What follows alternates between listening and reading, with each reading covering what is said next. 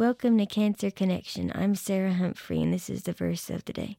Today's verse is Ezekiel chapter 22, verses 30 and 31. So I sought for a man among them who would make a wall and stand in the gap before me on behalf of the land, that I should not destroy it, but I found no one. Therefore I have poured out my indignation on them.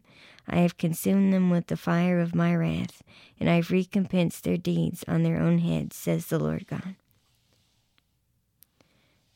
These verses remind me that no matter what, I must stand in the gap.